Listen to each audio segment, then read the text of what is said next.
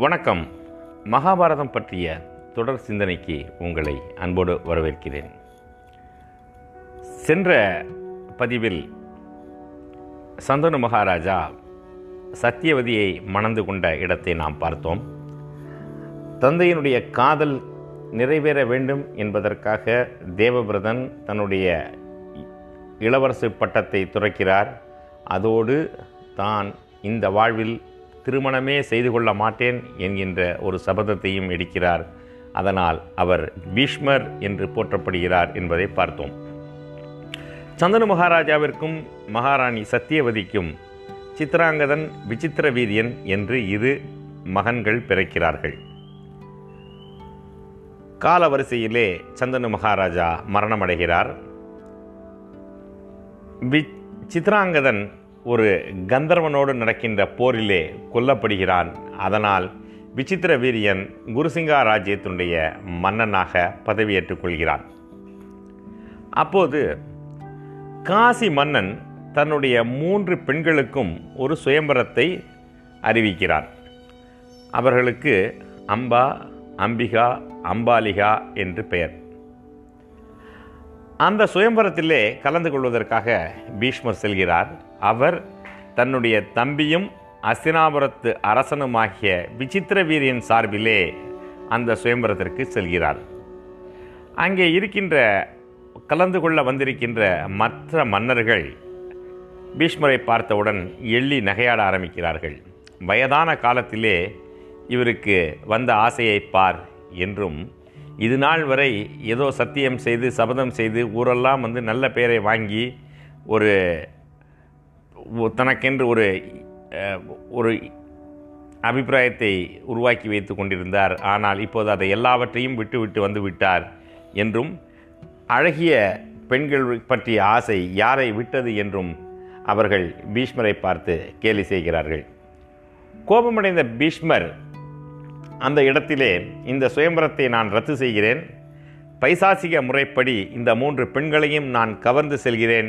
என்னுடைய தம்பியும் அஸ்தினாபுரத்து அரசனுமாக்கிய விசித்திர வீரியனுக்கு இவர்கள் மனைவி ஆவார்கள் என்று கூறி அந்த மூன்று இளவரசிகளையும் அந்த மண்டபத்திலிருந்து கடத்தி செல்கிறார். பீஷ்மருடைய வீரத்தை தெரிந்த காரணத்தினால் மற்ற மன்னர்கள் யாரும் அவரோடு போரிடுவதற்கு தயாராக இல்லை. ஆனால் சால்வ தேசத்து மன்னனாகிய சால்வன் மட்டும் பீஷ்மரை தொடர்ந்து வந்து அவரோடு போரிடுகிறான்.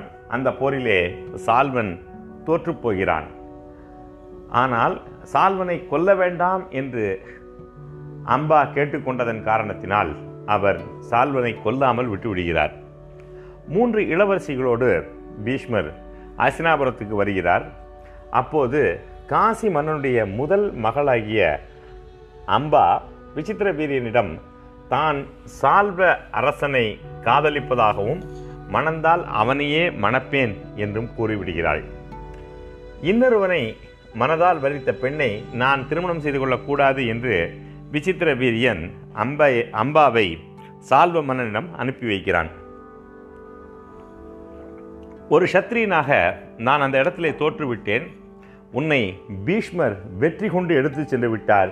இனி அசினாபுரத்து அரசர்கள் எனக்கு பிச்சையிட்டு அதை நான் பெற்றுக்கொள்ள முடியாது. உனக்கான இடம் அசினாபுரம் தான் அங்கே திரும்பிச் செல் என்று சால்வன் அனுப்பிவிடுகிறான். விசித்திர வீரியனும் கைவிட்டு விட்டான் காதலித்த சால்வனும் கைவிட்டு விட்டான். அம்பா பீஷ்மரிடம் சென்று நீங்கள்தான் என்னை கடத்தி கொண்டு வந்தீர்கள். அதனால் நீங்கள்தான் என்னை திருமணம் செய்து கொள்ள வேண்டும் என்று கூறுகிறாள். நான் நித்திய பிரம்மச்சரி என்கின்ற ஒரு விரதத்தை எடுத்துக்கொண்டிருக்கிறேன் பெண்ணே அதனால் உன்னை திருமணம் செய்து கொள்வது என்பது என்னால் இயலாத காரியம். வேண்டுமென்றால் சொல் நான் வந்து சால்வனிடம் பேசுகிறேன் என்று பீஷ்மர் கூறுகிறார். அதை ஏற்க மறுத்த அம்பா பல்வேறு ஷத்ரிய மன்னர்களிடம் சென்று தனக்கு இழைக்கப்பட்ட கொடுமைக்கு பழிவாங்குமாறு கேட்கிறாள். ஆனாலும் பீஷ்மருடைய வீரத்தை பற்றி அறிந்த எந்த சத்திரிய மன்னர்களும் பீஷ்மர் மீது போரிடுவதற்கு தயாராக இல்லை. கடைசியாக அம்பா பீஷ்மருடைய குருநாதராகிய பரசுராமரிடம் சென்று தஞ்சம் புகுகிறார் பரசுராமர் அம்பாவுக்காக பீஷ்மரிடம் பேச வருகிறார். அதையும் பீஷ்மர் ஏற்றுக்கொள்ளவில்லை. குருநாதரே என்னை மன்னித்து விடுங்கள்.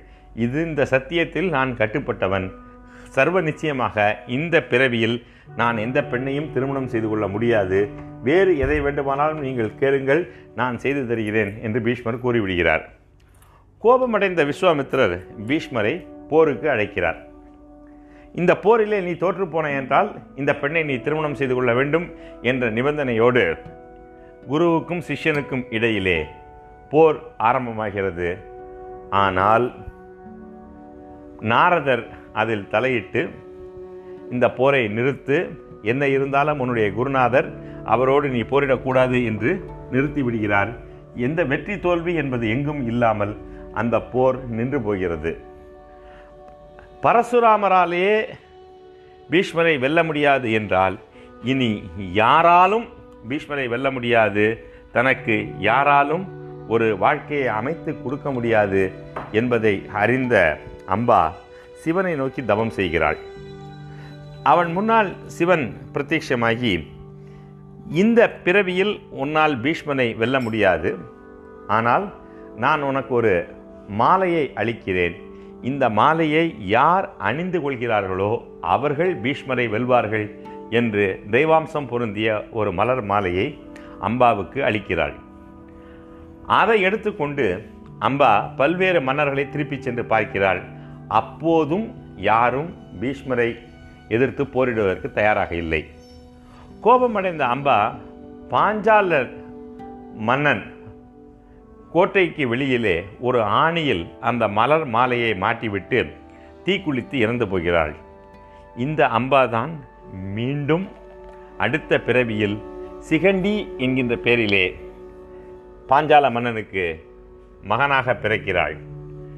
பெண்ணாக இருந்து ஆணாக மாறிய காரணத்தினால் சிகண்டியோடு போரிடுவதற்கு கடைசி வரை பீஷ்மர் தயாராக இல்லை.